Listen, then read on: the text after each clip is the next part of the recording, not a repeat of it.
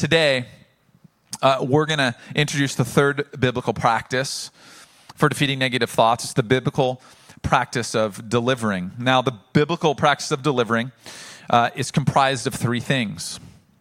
Uh, taking, making, and breaking. Can you say this with me? Taking, making, and breaking. One more time. Taking, making, and breaking. My goal is that when you walk out of here, you're going to remember what you're taking, what you're making, and what's being broken. Amen? Okay, we're going to jump into a scripture in Second Corinthians ten five. We've read this passage in this series. We're going to jump back into it. And I just want to give some context. Uh, I, I think it's really good to give some cultural context, some some timely context of what was going on when this was written. Sometimes we read a passage and it's like, man, I have no idea what was actually happening for this scripture to occur. And so I want to give you some, some context very quickly. Um, Paul is addressing the fact that there's some false narratives, there's some false teachers, there's some people speaking against Christians. Uh, have you ever felt like in your faith, maybe, perhaps, you, you get a little bit scared, especially in our culture of canceling, right? We get scared to profess or say something about our faith. We, we get a little bit fearful, a little bit apprehensive about talking about Jesus because we don't want these narratives to come back at us. But I want you to know something, that it's nothing new. Cancel culture is not new, it just has a new face. Paul is dealing with cancel culture. He's dealing with the fact that there are people who are preaching false narratives and saying negative things about followers of Jesus. And what he's doing is he's encouraging the believers of the time, this is how I want you to deal with maybe the mental weight, the mind share of what's happening. Are you with me? It says in Second Corinthians chapter ten, verse one, by the humility and gentleness of Christ, I appeal to you. I, Paul, who am timid when face to face with you, but bold towards you when away. I beg you that when I come, I may not have to be as bold as I expect to be towards some people who think that we live by the standards of this world. What he's basically saying is, I don't live based on the rules of the world. He's giving us th- another choice. Sometimes in our life, we say, well, I just, we just don't have a choice. I don't have a choice but to deal with... No, you, we, we do have a choice. We don't have to live according to the rules of the world when it comes to what we're going to do with these false preaching thoughts. You don't, you don't have to live according to them. Can somebody... Pastor Jeff, can, can, can you just... Amen. Thank you, bro.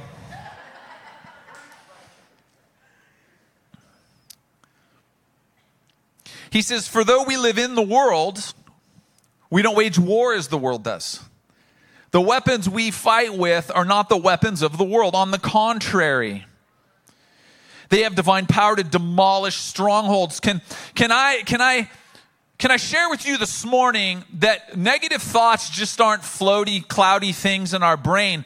But when we grab a hold of them and we we marry them, we become relational with them, we start making bonding agreements with them, we call ourselves according to them, what we're doing is we create what's called a stronghold.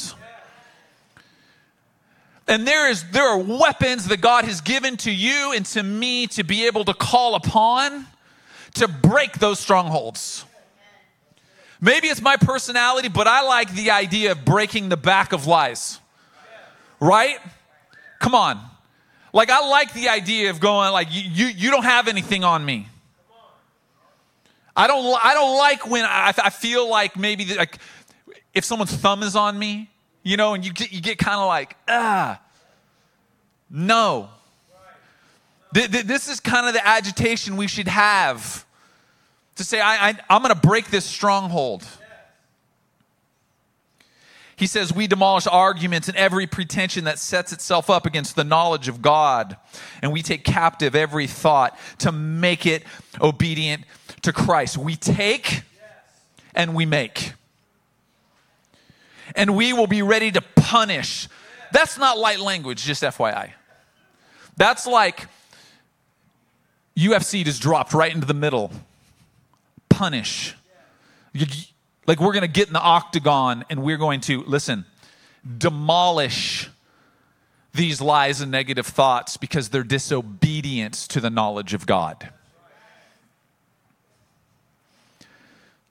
Paul's bringing us, the readers, and he's bringing the believers at the time back to this focus of truth in Christ. Your truth and my truth, as subjective as that is, based on feelings and thoughts and different things, he's bringing us back to the focus of truth is found in Christ and the real, reality that lies, that are disguised as negative thoughts, they're lies from the father of lies, from the devil. We're going to name him, and now we're going to kick his butt. Amen? So we we can and should be delivered from those things. So we've determined our thoughts. We've decided which ones need to be evicted. Now we're going to deliver them to be judged by Jesus. Number one, we're going to take it captive. Can you turn to somebody and say, take it captive? Say, you better take it. No, I, I, I need you to have a little bit more of an attitude. Like, you better take it. You, you know, when you're irritated, like you're holding something and you want the other person to grab it and you, you hold it out for like ten seconds too long, you're like, here, take it. You're like, bro, are you going to take this or not? You better take it. That's how I want. Okay, now do you understand the attitude? You understand the tone? Now I want you to turn to somebody. I want you to let this side of the room. I want you to let this side of the room. Would you please say this with me?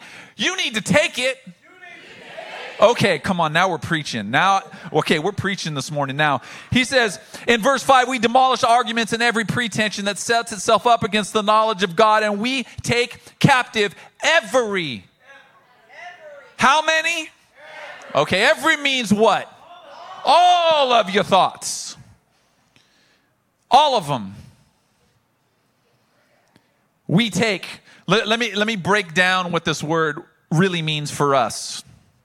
The English language just, just doesn't do justice to, to definitions. This implies that there's a part for you and I to play in partnership of demolishing every hostile plan that a negative thought has for your life. It, that means that when it says take it, it's time to take action. It's time to take action.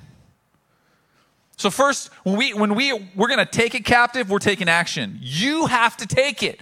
We can't, God, would you take it? No. Jesus, take the wheel? Kind of not. Like you're in the car, right, bro? You need to take the wheel. You need to take that negative thought. But what happens? Why is it important that we do? The word take means to pull down. It means to demolish. Likens to a fortress. There is a fortress that the enemy wants to build around your mind. And when, when this, when Paul says you need to take that thought, he's like, you need to pull that thing down. You need to grab it. You know, like by the back of the, I remember when I was little getting grabbed by the back of my neck. I was a wily little character. Believe it. Woo, shocking. I had a mouth on me. It was all the gifts that God had given me that were going awry. The hardest one to deal with is probably the greatest leader. It's equivalent to refuting. Let me tell you what the word refute means. This is, this is powerful. To refute something is to criticize or oppose fiercely and publicly. Paul's instructing you and I to oppose the false narrative of negative thoughts in this manner, fiercely and publicly, by forcibly taking it captive. It means to imprison that thought. I'll just, I'll take some, take, I'll take it. No. Do you understand the difference? When you make a decision, and this is what happens, when you make a decision publicly, it's much more difficult to back out of that decision.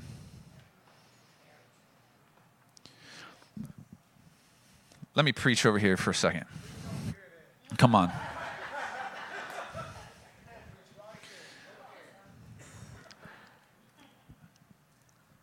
The biggest fault of modern day Christianity is we ask people to make a decision for Christ in secret, and we expect them to live it out publicly.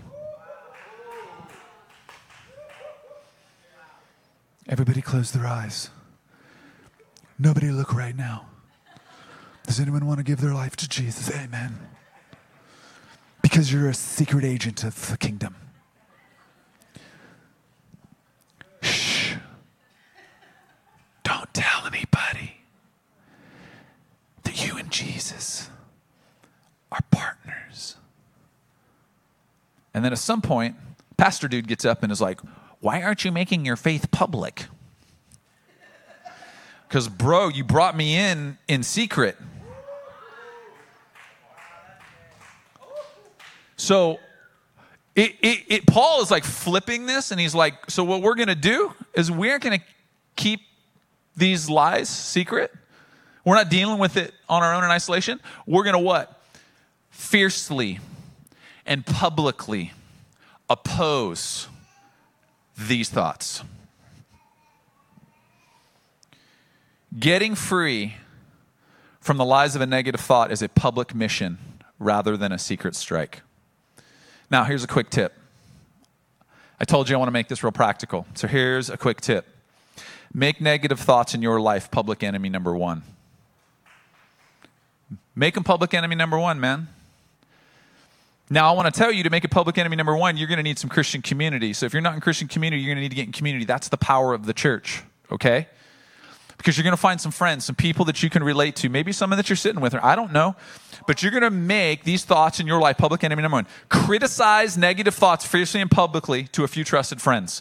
Literally, it's like me going to you and saying, I'm going to tell you, I am throwing this negative, I keep dealing with this negative thought, dude, and I'm making a public enemy number one. I'm going to publicly oppose it right now to you. Jesse, I'm telling you right now, I'm dealing with this thought, and I tell Jesse what the thought is, and I criticize that thought, and I'm like, this thought needs to die, bro.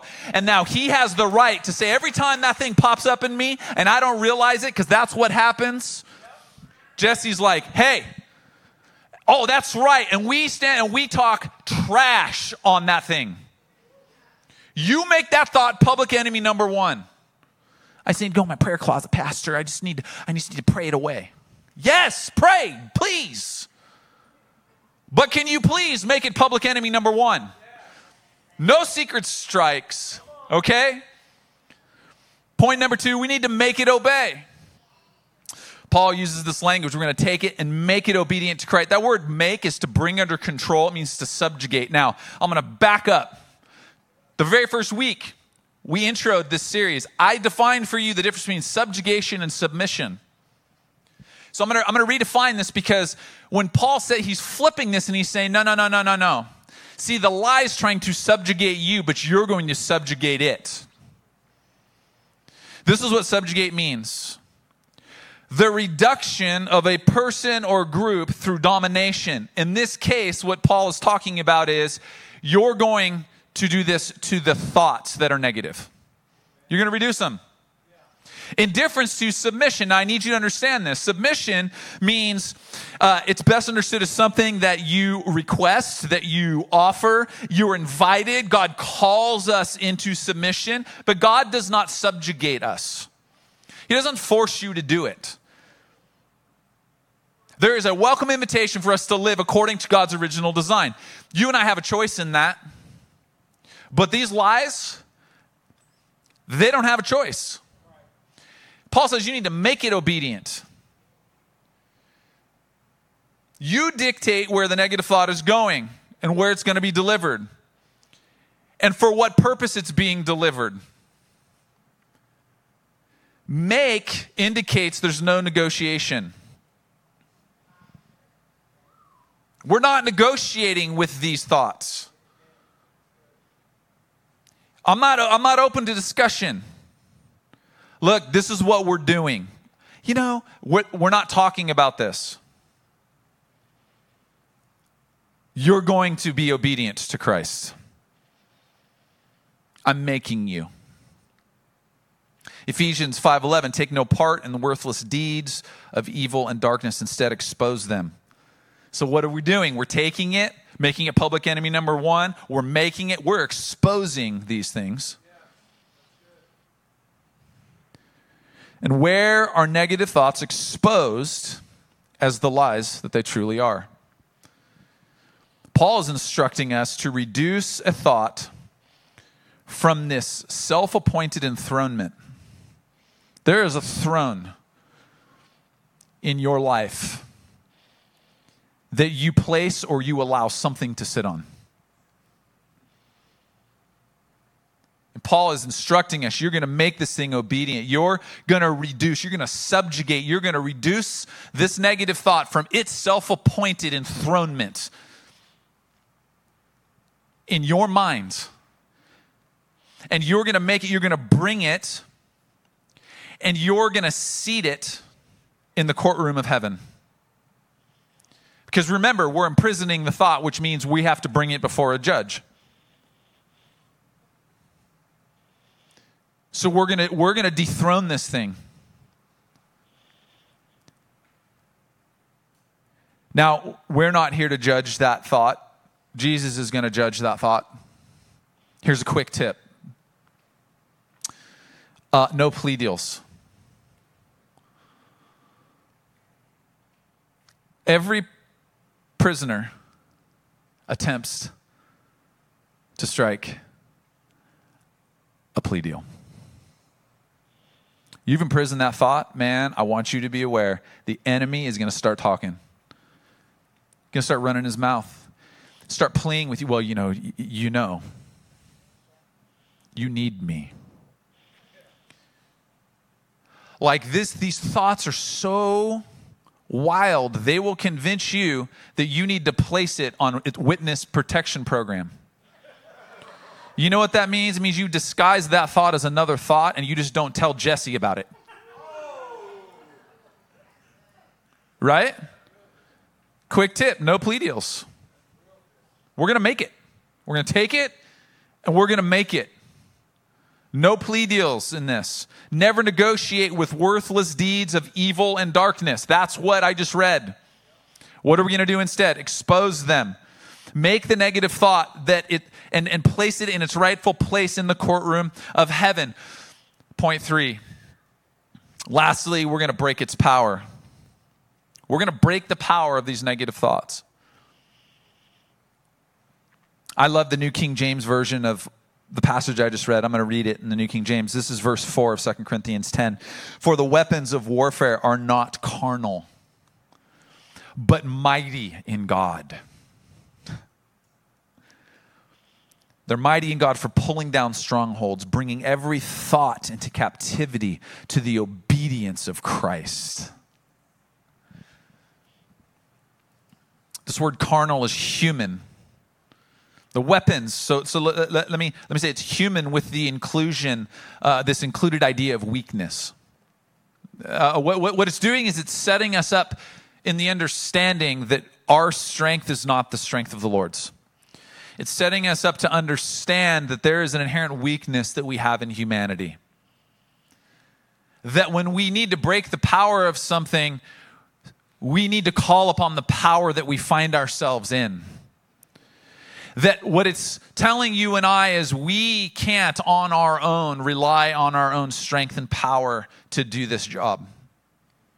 We're not bringing these thoughts into the courtroom of Pat or Jesse. We're bringing them into the courtroom of what? Heaven. For Jesus to judge. So Paul's reminding us, he's saying, hey, these weapons of warfare that we've been given are not carnal. They're not, they're, they're not made of human strength that at some point will fail, he says, but they're mighty in God. They're having power for something. Mighty in God means that there's a power for, the, there's a purpose to the power. It's not just power to have power. Humanity loves power for the sake of what? Having power. God has power for a purpose.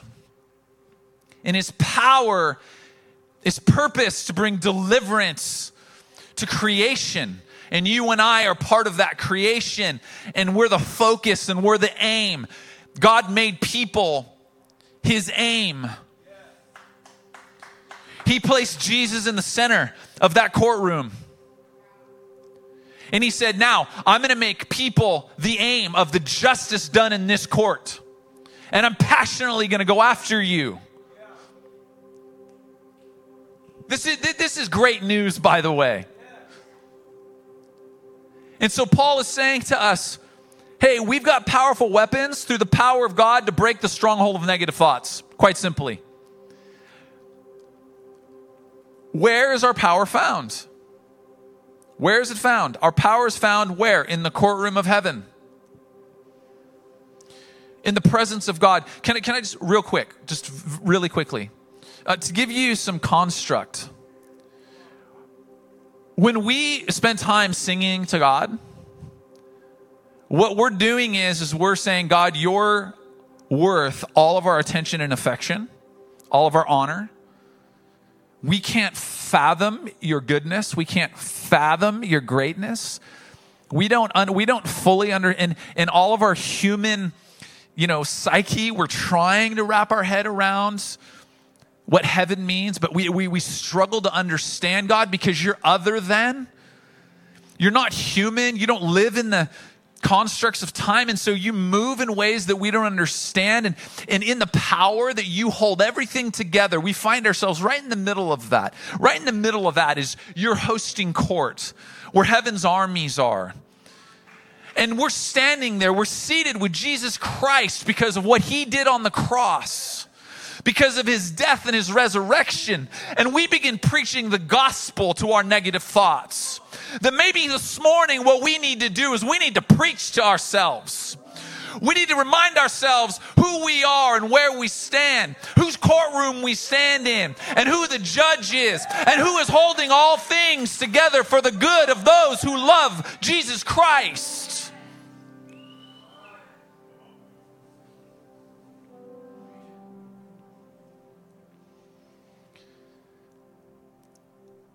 Paul, just a little bit later, says this in chapter twelve. He says, but he said to me, this is Paul goes to the Lord and he's like, God,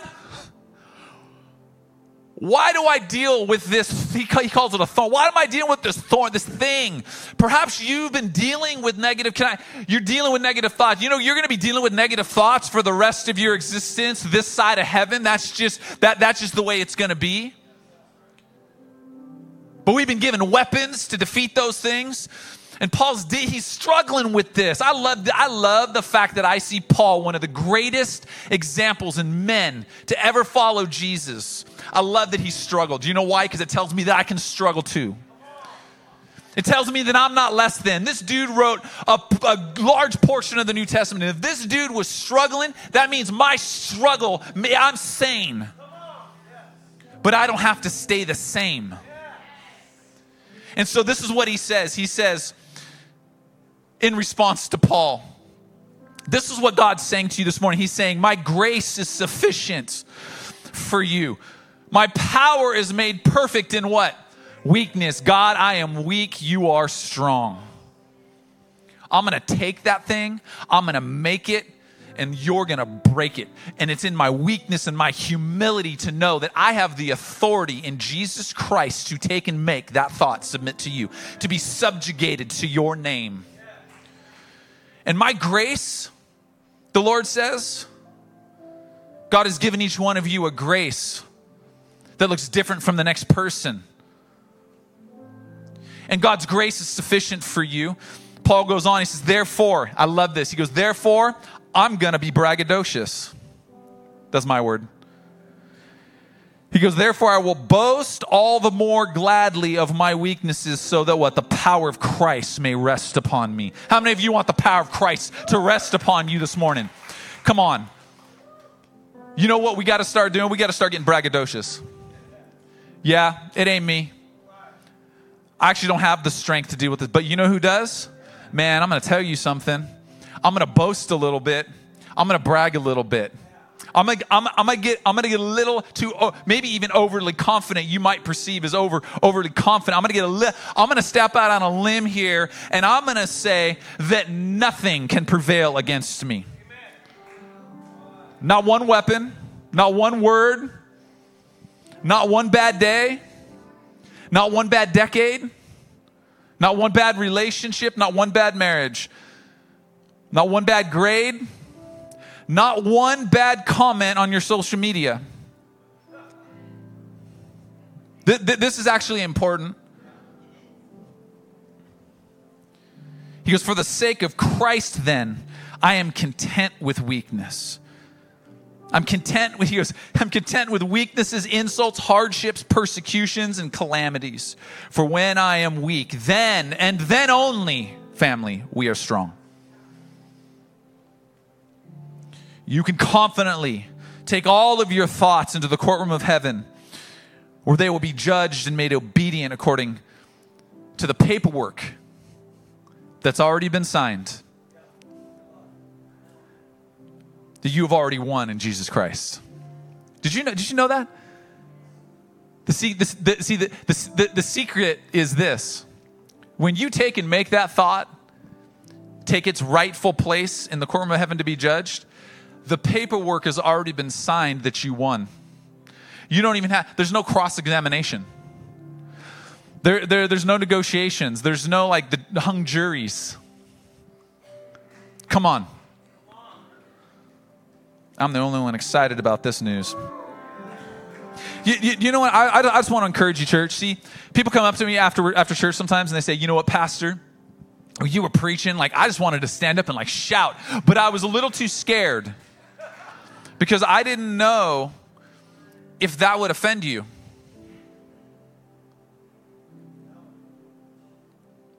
Do you think heaven is sitting quiet and idle when you and I start getting on the same page as God, when lives start getting trans? I'm going to tell you something. Heaven's armies are shouting.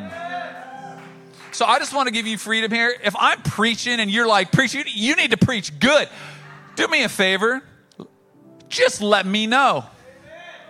You can say amen. You can clap. You can stand. Listen,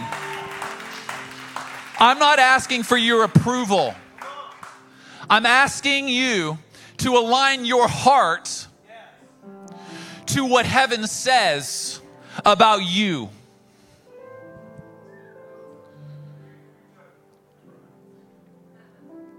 No human wisdom or understanding or plan can stand against the Lord. The horse is prepared for the day of battle. We're going to do our part. Horse is prepared for the day of battle. But what? But the victory belongs to who? The Lord. We're going to break its power. We're going to take it, make it, and break it. But the victory belongs to the Lord. Amen? Stand with me this morning. Here's my last quick tip, and then I'm going to read a passage. I have something for a few of you. Here's my quick tip. Be braggadocious. Go ahead. Paul did it. I'm going to do it. He said, imitate him as he imitates Christ. So I'm going to be braggadocious. Remember, the victory belongs to the Lord. Boast about Christ's grace and power. Boast about it. Tell people about it. You know, here's somebody, you better tell somebody. You, what are they saying? You better brag. You better get braggadocious. You better boast. You better let someone know. Oh, if you, you know, I just won the Mega Millions lotto, but I'm not telling anybody. That might be smart, but hey, look, if I win, you, you none of you are going to know. I mean, I take lump sum and I'm going to still do what God has called me to do. Nothing can stand in the way of Christ's victory over our lives. Next week, we're going to talk about how to keep negative thoughts dethroned. Today, we've talked about dethroning them. We're going to deliver them and dethrone them. Next week, we're talking about how to keep them dethroned. That's an issue. Sometimes we're like, divorce, and then we're like, remarriage. Well, we got kids already. Like, that's a problem. I don't need the spawn of these little demon lies. I don't, okay. We're going to talk next week about how to keep these things dethroned. Here's what I have for you. There's a couple right here. Ma'am, you're wearing a hat. This is a no-no, but I'm pretty confident that you're with child. Okay. My wife's had seven children, and she's always like, Pat, never say this to a woman. Right? But I'm bold in Jesus' name. All right. I couldn't get that wrong. I've seen you a handful of times. I see you guys. And this morning, I, I just, I, I noticed you again standing there. My wife walked in, and all of her wisdom, she said, uh, the Lord has something for them that you need to tell them. And I said, yeah, man, every time I see them, I'm drawn to them. And, uh, and, and, and this is what I see every single time. I feel like there's a level of maturity that God has given the two of you, of understanding, um, of wisdom, but also I'm going to use this term, and forgive me if if it doesn't make sense to you. I, I think this is going to make sense to you. He's get, he's given you the ability to see prophetically, and he speaks to the both of you. And God has given you a very, in my in my estimation, I, I feel like he's given you a very clear picture of what the formation of your family looks like, but the power of family, as God's been speaking to you about your family, he's speaking to you about kingdom and the formation of family, and he wants to utilize this maturity, and, and the word that I got was resilience and stability. A resilience and a stability. God wants to use those things as weapons to, um, to unhinge and to break off Uh, for other people, what God wants to see done. And the enemy is trying to perpetuate in those things. Um, Chandra, are you in the room? Can can you just go place your hand on her? One mama to another. Now, when my wife lays her hand on you, is this your first child? First baby, man. Okay, when my wife lays her hand on you, the spirit of lots of children is going to pass to you. Can somebody say amen? Amen? All right. God said, be fruitful and multi- multiply. So that is the spirit that Chandra and I carry.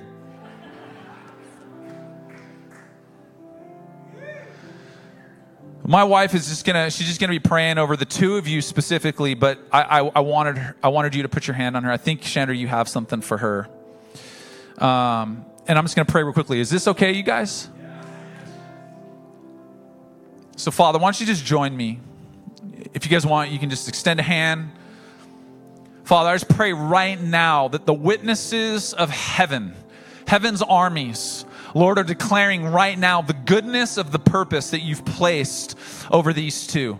But beyond that, to the seventh generation, God said, I'm declaring my purposes over your children's, children's, children's, children's, children. And what you're doing today is a setup for what's going to happen seven generations later. God, I declare right now that there will be a long lineage of powerful men and women who are going after hearing you and being responsive to you, being obedient to your voice, and walking in what it is you've asked them to do. That contrary to what uh, everything around might be saying, that these two are, are being the examples, Lord, that, that they're saying, we're taking this ground and we refuse to back off.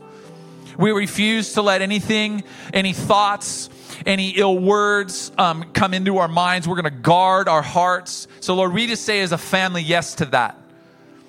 Lord, that you, you literally, um, like John leapt in Elizabeth's womb, at the encounter of Jesus in Mary's womb, that this child right now would be leaping and jumping in your presence. That that what this child is is a worshiper. What this child is is it, it it's going to profess. It's going to release. It's going to have a sound that this child carries that's going to break bondage and strongholds. And we say yes and amen to this. And we say yes and amen to being encouragers to this family. In Jesus' powerful name, everyone said amen and amen. Is that, is that okay? I was going to do it anyway. Hey, listen, I'm going to leave you with this. Real quick, I'm going to leave you with this scripture. First Samuel seventeen forty-five, David, he's going out to fight the Philistines. He's going out to fight Goliath. This is kind of a famous story. And this is what he says. David replies to the Philistine, to Goliath. He replies to the lie. He replies to the negative thought. He replies to that bully. This is what David, the little thirteen-year-old, the one that seemed feeble, the one that didn't seem like the likely one who could stand up to the, to the bully, Goliath. Maybe that's you today. Maybe you feel like that. This is what you have been empowered to say this week. He says, you come at me with a sword and a spear and a javelin, but I come to you in the name of the Lord of heaven's armies. That's what we just pray. We come to you in the name of the Lord of heaven's armies, the God of the armies of Israel, whom you have defied. Like these, enemy, like these negative thoughts, they're not speaking against you. They're speaking about the knowledge of God, and God has to stand up against these things. Today, the Lord will conquer you. I want you to close your eyes. Here's what I want you to do. What is the what is the biggest, most glaring negative thought? Take it. Take it in your mind. You got a hold of its neck. Now, I want you to literally see yourself making it take a seat in the courtroom of heaven in front of all of the Lord's armies. And this is what I want you to say. Today, the Lord will conquer you.